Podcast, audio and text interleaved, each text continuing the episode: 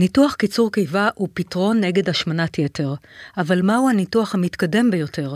וגם הכל על האפליקציה החדשה של המועצה הלאומית לסוכרת, שמאפשרת חיזוי מראש של הסיכוי שלנו להשיג את המשקל הרצוי. מיד פירוט מדויק ומקיף. אתם מאזינים למשחקי בריאות עם דן ארון ופרופסור איתמר רז. כולם יודעים שבבריאות לא משחקים, אבל יש כאלה שכן.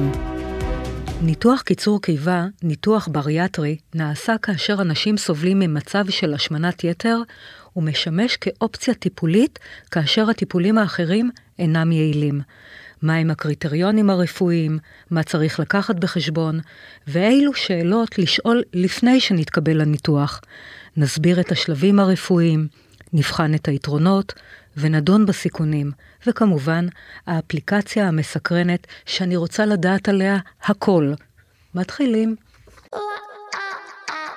אתם מאזינים לוויינט פודקאסטים.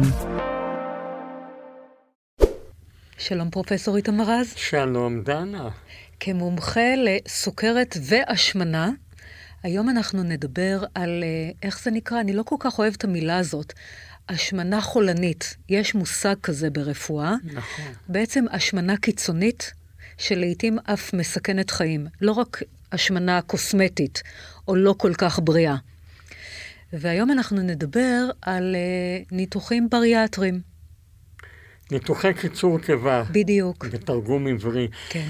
תראה, ניתוחי קיצור קיבה אה, הוכחו מזה שנים, כניתוחים שמאריכי חיים, אצל האנשים כמובן שצריך לעשות להם אותם, ניתוחים שמורידים מאוד אירועים לבביים, מורידים מאוד התפתחות סוכרת, אבל בעיקר מאריכי חיים. ויחד עם כך, הציבור הרבה פעמים חושש מאוד מניתוח קיצור קיבה, כי אדם אומר לעצמו, אני בריא, למה אני צריך עכשיו לעבור ניתוח שבעצם אי אפשר לשנות אותו? נותחת? נותחת, זאת אומרת, עשו לך שינוי במערכת העיכול, שאיתה תישאר ותחיה כל חייך.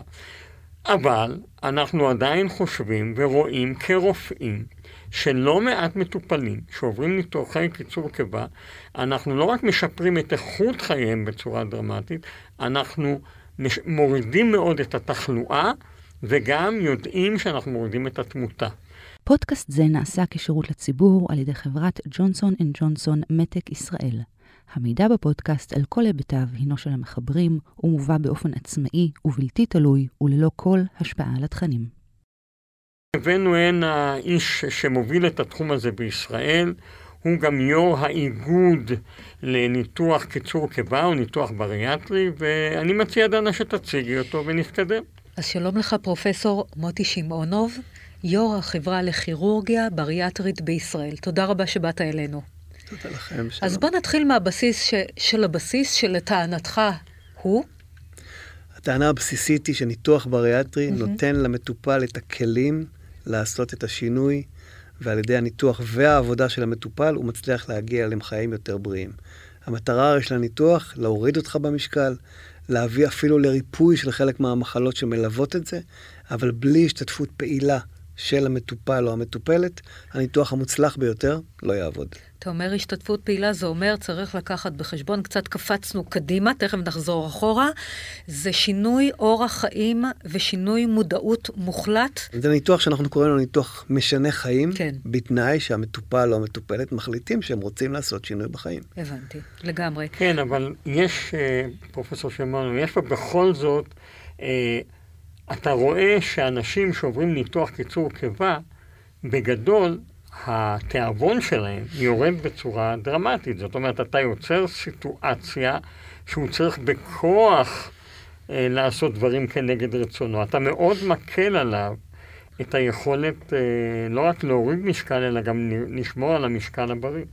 זה ברור, מה שאתה אומר, זאת הנקודה בעצם של השינוי של כל התפיסה של הניתוחים הבריאטריים עם השנים.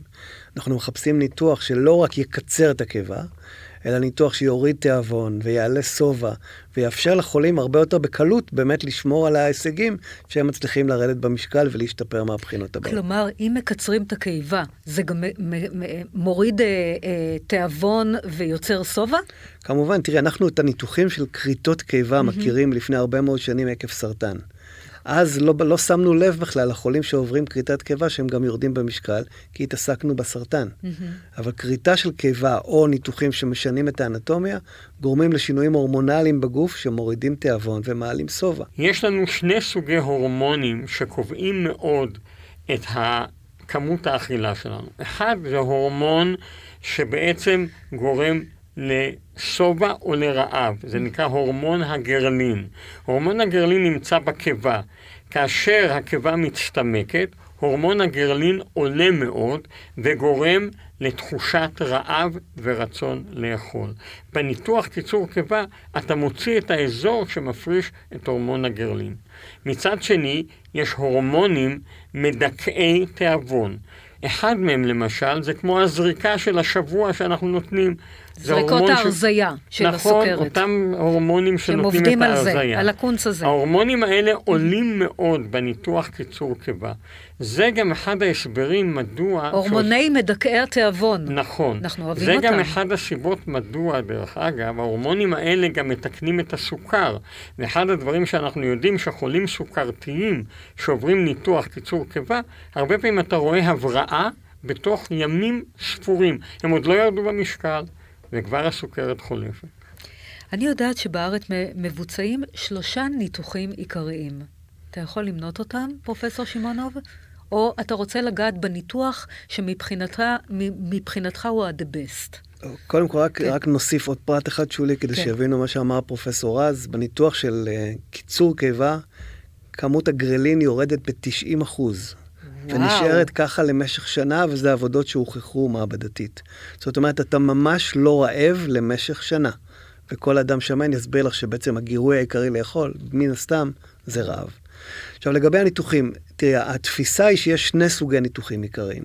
ניתוח אחד שמתעסק בעיקר בהגבלת נפח, זאת אומרת, מה שאנחנו קוראים קיצור קיבה, שזה ניתוח שבא לנסות להקטין את הקיבה האפקטיבית, כדי שכמות האוכל שתוכל להכניס, מכנית, תהיה קטנה יותר. כאשר הניתוח הכי נפוץ בנושא הזה, וזה הניתוח הכי נפוץ בעולם, זה ניתוח שנקרא שרבול קיבה. Mm-hmm. שבו אתה פשוט קורט בין שני שליש לארבע חמישיות של הקיבה. זאת אומרת, נשארת לך קיבה במקום בערך של ליטר, בסביבות מאה חמישים עד מאתיים סי סי, שזה מספיק לפס של פיצה, או לשתי כפות קוטג', okay. אתה מיד שבע, ויחד עם השינויים ההורמונליים שנאמרו כאן, גם הירידה של הגרלין, וגם העלייה של אותם אינקרטינים, אותם תרופות שבהן דומות לאוזנפיק, mm-hmm. החולה פשוט לא מעוניין לאכול, וגם נהיה שבע מהר מאוד. מה הם הקריטריונים לאדם להיכנס, ל... להיות מועמד לניתוח לקיצור קיבה? הקריטריונים... אני מניחה משקל מסוים וכו'. כן, הקריטריונים, זה נושא בפני כן. עצמו, אבל הקריטריון העיקרי הוא בי אם איי, מה שנקרא מדד מסת הגוף, שעליו אפשר לדבר רבות, ובזמן האחרון מדברים שהוא קריטריון לא אמין. לא אמין. למשל, כי אם תיקחי את uh, מייק טייסון, יש לו בי אם איי מעל שלושים וחמש, אבל כולו מסת שריר, הוא לא אוקיי. צריך ניתוח. אז צריך להתייחס לכמות השומן לעומת כמות השריר מדבריך. וגם, רגע, יוצא, וגם... לא? כן, רגע, וגם על... להשמנת הבטן. נכון. זאת אומרת, כן. אם יש לך מישהו שהמשקל שלו מפוזר על כל הגוף, הוא בדרך כלל אדם בריא. אם יש לך מישהו שרוב המשקל שלו הוא בטני, בקרס, כן. שומני, אז, אז זה אדם הרבה יותר חולה. אבל אנחנו מתקדמים גם... קדימה. כן. ההנחיות היום העולמיות וגם של מדינת ישראל, כן. זה בי אם איי, מדד מסת הגוף, שזה משקל חלקי גובה בריבוע, וברגע שאתה מעל שלושים וחמש, ויש לך בנוסף מחלה נלוות להשמנה, שיש רשימה ארוכה, כמו כבד שומני, סוכרת, דום נשימה בשינה, אתה זכאי לניתוח, או לחילופין שיש לך בי אם איי מעל ארבעים, אפילו בלי מחלות נלוות. Mm-hmm. ואלה האנשים שמיועדים לניתוח, במדינת ישראל גם חולי סוכרת, שהם אפילו טיפה פחות מ-בי אם איי שלושים וחמש, אבל בהמלצת האנדוקרינולוג שלהם הם לא מאוזנים, גם כן מופנים ומאושרים לניתוח בריאטרי. אני אגב מכירה אה, לא מעט שהם אה, לא היו בהשמנה קיצונית בעין, והם עשו את זה לשם אה, הליך קוסמטי, לאו דווקא רפואי. תראי, סיפורים יש והיום במיוחד בעידן של עולם גלובלי כן. וטורקיה, לא ניכנס כן. לנושא הזה, אבל ההנחיות הם הנחיות... אבל הם מסכנים את חייהם אם כן, הם עושים את כן, זה? זו שאלתי כן. בעצם. ההנחיות הם הנחיות שנקבעו על סמך סטטיסטיקה, כן. רווח לעומת הפסד, וזה ההנחיות העולמיות. אני, זאת אומרת, אני, אדם אני שמן שרוצה להיכנס לזה, הוא, הוא יכול שהוא, לסכן את בריאותו. אלה שהם רזים יותר, יכולים להגיע להישגים, בשינוי אורח חיים, בתרופות אולי, הם לא צריכים את הפתרון. אבל יש כאלה שרוצים, אתה יודע, פתרון מאוד קל, ואתה לא ממליץ לזה, על זה. לא, רק רציתי לספר, שלי הייתה מטופלת, שסבלה מסוכרת סוג אחד, משקלה היה שישים קילו, והיא עברה ניתוח קיצור קיבה, כי היא לחצה על העניין הזה, והיא ירדה ל-שלושים קילו. וואו. והיא כבר לא איתנו. וואו. אוקיי, סיכויי הצלחה של הניתוחים האלה. יש, לדעתי, בכל זאת שלושה משפטים. כמובן במוטיבציה של המטופל, אני מבינה לאן אתה חותר. שלושה משפטים חשובים להגיד. אחד, ההצלחה של הניתוחים האלה לטווח ארוך היא ללא כל ספק, ואנחנו מדברים היום על בסביבות בין חמישים עד שבעים אחוז מהמנותחים, שיכולים לשמור על משמע הגוף שלהם חמש שנים ויותר אחרי. אם נשווה את זה פעם... מה קורה אחרי חמש שנים? חלקם, מי שלא משנה את אורח חיים, אז חלקם מתחילים לאכול יותר, ומן הסתם המשקל עולה. כן, רגע, אבל גם אלה שעולים, עולים בדרך כלל בסביבות עשרים וחמישה עד שלושים אחוז. נדיר שהם יחזרו למשקלם הקודם. כן? כן, רובם. לא, אתה ככה עשית, גיליתי... תראה, זאת הבעיה. אנחנו היום, היום במאה ה-עשרים ואחת, מנתחים יותר ויותר ניתוחים חוזרים. ניתוחים חוזרים, זה אנשים שהצליחו, שמרו כמה שנים, והאו המשקל חזר, או לחילופין המחלות הנלוות החמירו מחדש, ואז אנחנו שוקלים לנתח אותם שוב. המחלות החמירו מחדש, כי הם עלו במשקל, מן הסתם. נכון. כמה פעמים אדם, אתה כאילו ישר מקפיץ אותי לחשיבה, כמה פעמים אדם יכול לעבור ניתוח חוזר? תראה, הנושא של ניתוחים חוזרים זה נושא שקרוב לליבי, כן. ואני יכול לספר לך שבמעבר ספרות שלפני חודשיים, יש עבודות בעולם שאנשים עוברים ארבעה וחמישה ניתוחים. בטווח של כמה שנים? בטווח של כמה שנים, בסביבות עשר שנים, עדיין עם הצלחה טובה ועם חלילה אחוזי סיבוכים נמוכים מאוד. יש היום, יש היום אנשים שעושים צריבה למשל, זאת אומרת, במקום לעשות ניתוח חוזר, הם מצרים למשל את מעבר הקיבה למעי הדק. כשבן אדם עולה במשקל, אנחנו עושים לו וורקאפ שלם בשביל להבין מה הסיבה. ויש חלק מהניתוחים באמת, שבהם או שיש הרחבה של הקיבה, או שיש בהם הרחבה של ההשקה, ואז באמת פתרונות אנדוסקופיים של יצירות, של תפירה, של צריבה, יכולים לעזור. אבל זה צריכים להבין את כל הקונספט מכל הבחינות האחרות, כדי להתאים לבן אדם את הפתרון הנכון. פרופסור שימונוב, אני עכשיו רוצה עוד פעם לחזור, כי זה קרוב גם ללבך, זה מצוין אה, על ניתוחים חוזרים. אני רוצה פשוט להבין, אדם נכנס לניתוח, אתה קוראת לו חלק משמעותי מהקיבה, הוא אה, בהתחלה שומר, יש לו מוטיבציה, מוטיבציה לאט לאט יורדת, הוא מתחיל אה, לחזור לסוריו, לפתוח את המקרר כאילו זה טלוויזיה, ומפה אה, עולים במשקל, ואז הוא מגיע אליך שוב. הקיבה מתרחבת? פודקאסט זה נעשה כשירות לציבור על ידי חברת ג'ונסון אנד ג'ונסון מתק ישראל.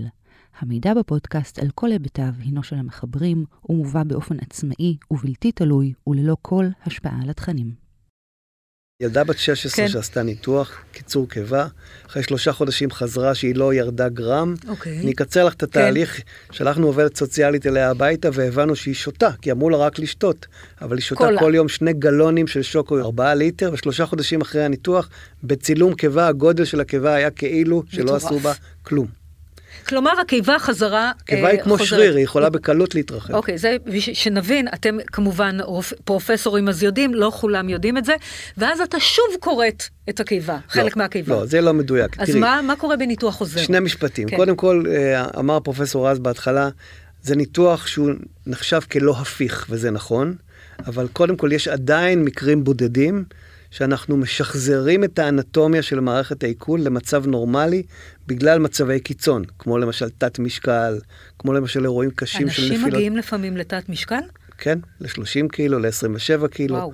כמו נפילות סוכר קשות, כמו תת ספיגה וחוסרים בויטמינים, ואנחנו בונים להם מחדש את מערכת העיכול, בשביל להבריא אותם. זה אף פעם לא חוזר להיות בדיוק כמו הנורמה, אבל זה משפר חזרה את הספיגה ואת יכולת האוכל. אתה יודע, בזמן שאתה אומר את זה, אני מניחה שעכשיו מאזינים או צופים שלנו אומרים, יואו, חלום שלי להגיע לתת משקל, אתה יודע. נכון. כאילו, זה, כאילו מבחינתם צרות של עשירים, אבל זה בהחלט צרות, נכון. להגיע למצב כזה.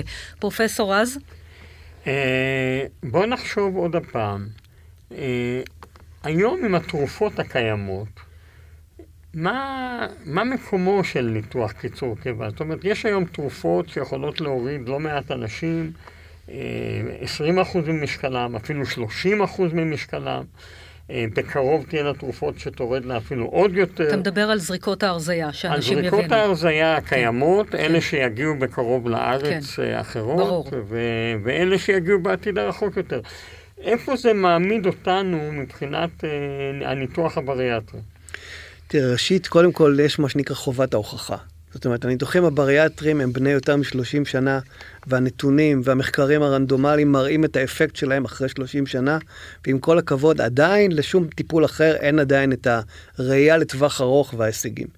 דבר שני, מחלת ההשמנה היא מחלה. מטרתם של כולנו, רופאים, מרפאים, דיאטנים, כולן לטפל, וכל מי שמביא פתרון מסוים יבורך.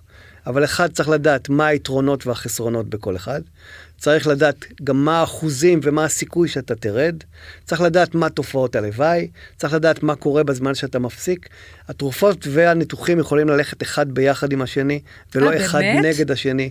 זאת אומרת, אדם יכול לעבור ניתוח לקיצור קיבה, ולהיעזר בזריקות ההרזיה, על מנת לעוד לדכא את, את, את הרעב שלו? כמובן, יש כן. היום עבודות על, שאנשים שעולים mm. במשקל, לפני שרצים לנתח אותם ניתוח מש... נוסף, מתחילים לתת להם תרופות. אין לנו זמן להיכנס כן. למנגנונים ההורמונליים, כן. אבל אם ניתחת בניתוח מסוים, ואתה יכול לתת תרופה שעוזרת הורמונלית אחרת, למה לא? נכון, יש נכון, גם יש... מקומות בעולם שנותנים לתרופה, חולים מאוד שמנים, קודם טיפול תרופתי, שהם ירזו קצת ויגיעו לניתוח מאה וארבעים קילו ולא מאה ושמונים קילו, ועל ידי כך אתה גם מבין את המוטיבציה של המטופל, נכון. אם הוא רציני ורוצה אם אתה רואה הניתוח. מטופל ללא מוטיבציה, אתה בכל זאת תנתח אותו ותגיד, אולי יבוא, אם האוכל יבוא התיאבון, מה שנקרא, זה לא בדיוק המשפט הנכון להגיד בקיצורי קיבה, אבל אתה מבין אותי. אם הפוטנציאל של פתאום הוא יורד במשקל, יבוא לו, תבוא לו המוטיבציה. תראה, אנחנו משתדלים כן. מה שפחות לעשות את הניתוחים לאנשים כמו שאת מתארת. כן. אתה הסיבות, מזהה אותם? אתה ישר מזהה אבל אותם? אחת הסיבות גם, הם עוברים ועדה בריאטרית לפני הניתוח, Aha. שזה פגישה עם פסיכולוג או עובד סוציאלי, ופגישה עם דיאטנית, והוועדות האלה, ברגע למשל שפסיכולוג טוען, לבן אדם אין הבנה ואין מוטיבציה, והיא לא מאשרת אותו לניתוח, אנחנו לא מנתחים אותו. כמה כאלה יש? יש מעט מאוד, זה נכון. מעט מאוד. למשל, חולים פסיכיאטרים. יכולים לעבור ניתוח או לא יכולים לעבור ניתוח? שאלה. עכשיו, אם הפסיכיאטר שלהם טוען שהם מאוזנים והשמנה מסכנת אותם, אז הם יעברו ניתוח. Mm-hmm. כמובן שאנחנו נצטרך לתכנן את סוג הניתוח בהתאם למטופל ולתרופות שהוא לוקח, למשל. אני עכשיו ככה, צף לי עוד משהו. אה, אישה אה, רווקה שרוצה ללדת ילדים, יכולה לעבור ניתוח לקיצור קיבה, ואחרי זה כרגיל היא תיכנס להיריון והכל כרגיל? לא, יש לה סיכוי יותר טוב להיכנס להיריון. אנחנו מברכים נשים כאלה, הרבה אנשים גניקולוגים מומחי פריון, שולחים אלינו נשים כאלה, כדי שנגרום להם לירידה במשקל. משמנה קיצונית, ירידה במשקל. כי אז הסיכוי שלהם להירות הוא גבוה בהרבה יותר. גם הסיכוי להירות, גם הסיכוי שלא תהיה הפלה, גם תופעות הלוואי לאישה ולוולד, לכל אורך ההיריון. מה המינוסים שמורידים לי חלק מרכזי מהקיבה? אין, אין בזה מינוס. קודם כל, במהלך הניתוח עצמו, לפעמים אתה יכול טכנית לעשות ניתוח. היה לי מטופל, למשל, שאחרי הניתוח הקיא והקיא והקיא לאורך חודשים. ואני זוכר ששאלתי אותו, אמרתי לו, אוי, איזה טעות ששלחתי אותך לניתוח קיצור קיבה. אז הוא הראה לי, הוא שם רגל על רגל, וקושר את הנעל, ואמר, אתה יודע מה? זה שווה לי למרות הכל. הבנתי. אבל אלה דברים די חריגים. נכון, יש עוד כן? נקודה שאת העלית, והיא ניתוח קיצור קיבה, ואחריו תרופות, זה עושה באופן ברור יותר נפילות סוכר, במנגנון שלא נדבר. זאת אומרת, צריך לעקוב טוב מאוד אחרי מטופל שמקבל את הזריקה אחרי ניתוח קיצור קיבה. פרופסור שימונוב, מה יש לך להוסיף?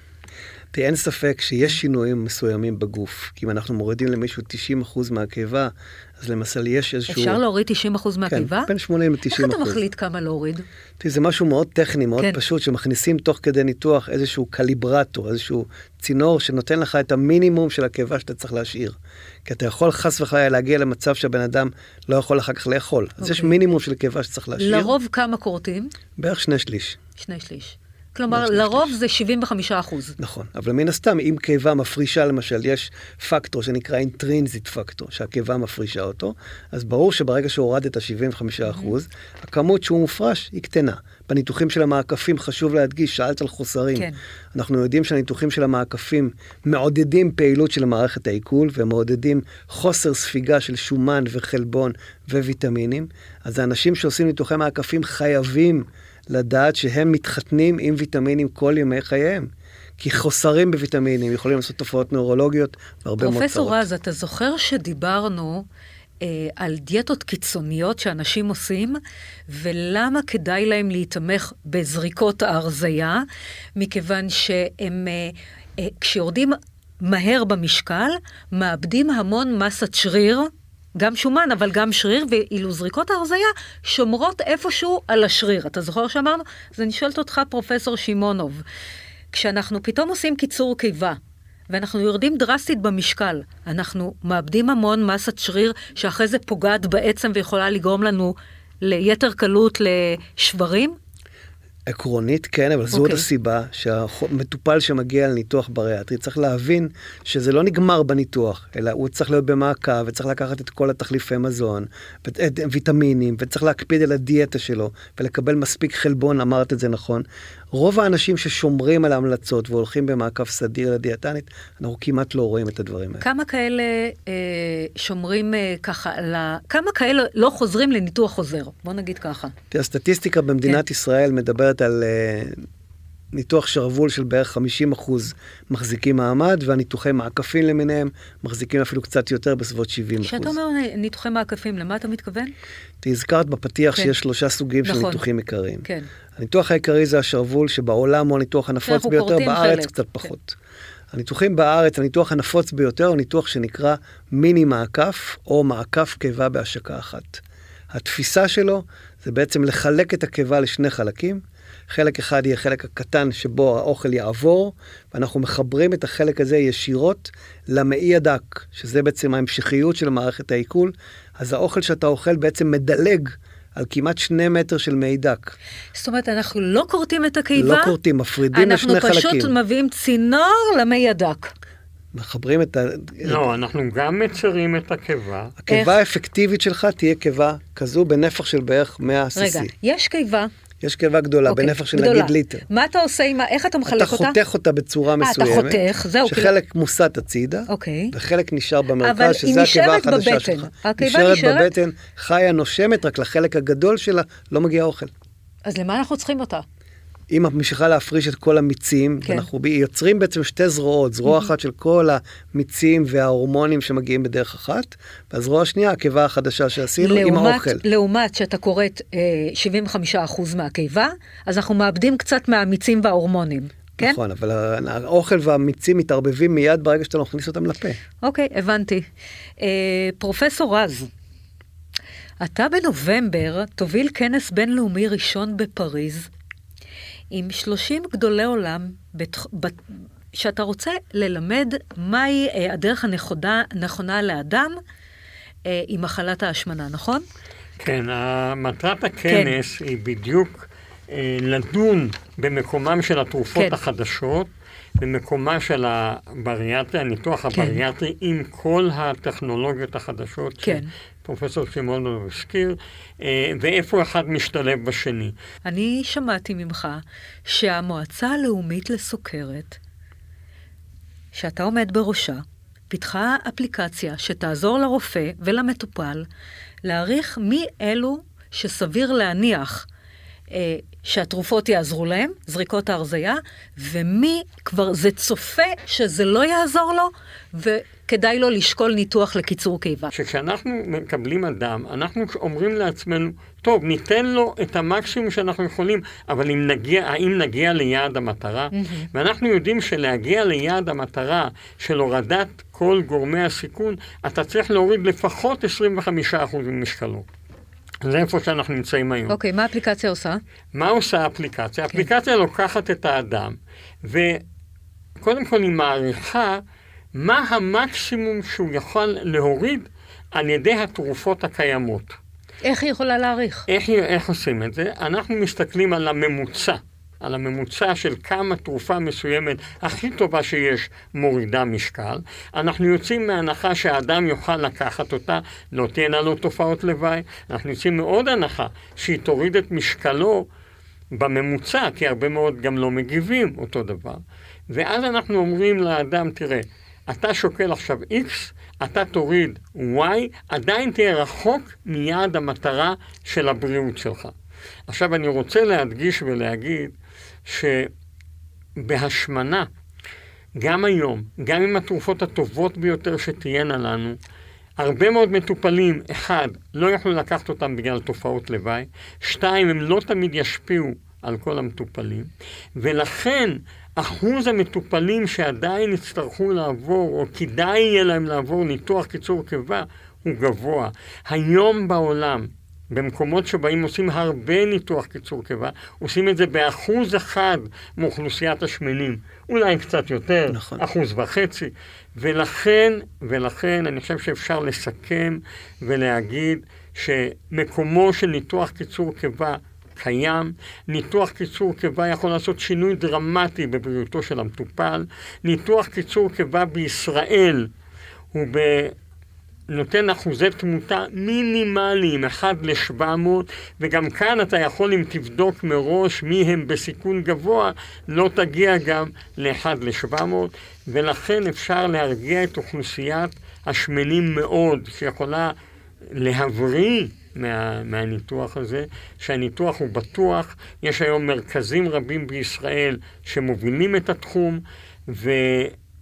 אני חושב שאנחנו בפתיחתה של דרך, פתיחתה של דרך ולא בסיומה של דרך. שיש טכנולוגיה כן. מצוינת שיכולה לעזור, היא בטוחה מאוד, והיא בשילוב של כל הכוחות האחרים, נותנת טיפול רב מקצועי במחלה הזאת, שהיא מחלה מסכנת חיים בלי פתרון. תודה רבה לך פרופסור שימנוב, תודה רבה לך פרופסור איתמר רז, נודה לצוות שלנו, לבימאי גידי ישראלי, למפקח הטכני שרון שדה, למפיקות קשת מאירוביץ' וניצן כהן, ולעורכת אגר כוכבי. תודה רבה לכם. תודה רבה לך. פודקאסט זה נעשה כשירות לציבור על ידי חברת ג'ונסון אנד ג'ונסון מתק ישראל. המידע בפודקאסט על כל היבטיו הינו של המחברים, ומובא באופן עצמאי ובלתי תלוי וללא כל השפעה על התכנים. תודה שהאזנתם למשחקי בריאות. מדי שבוע מחכים לכם שלושה פרקים חדשים בוויינט, ואתם מוזמנים ומוזמנות לעקוב אחרינו, לקבל התראות לפני כולם, בספוטיפיי, באפל ובכל אפליקציות הפודקאסטים. ואם אתם כבר שם, נשמח אם גם תדרגו אותנו. נתראה בפודקאסט הבא.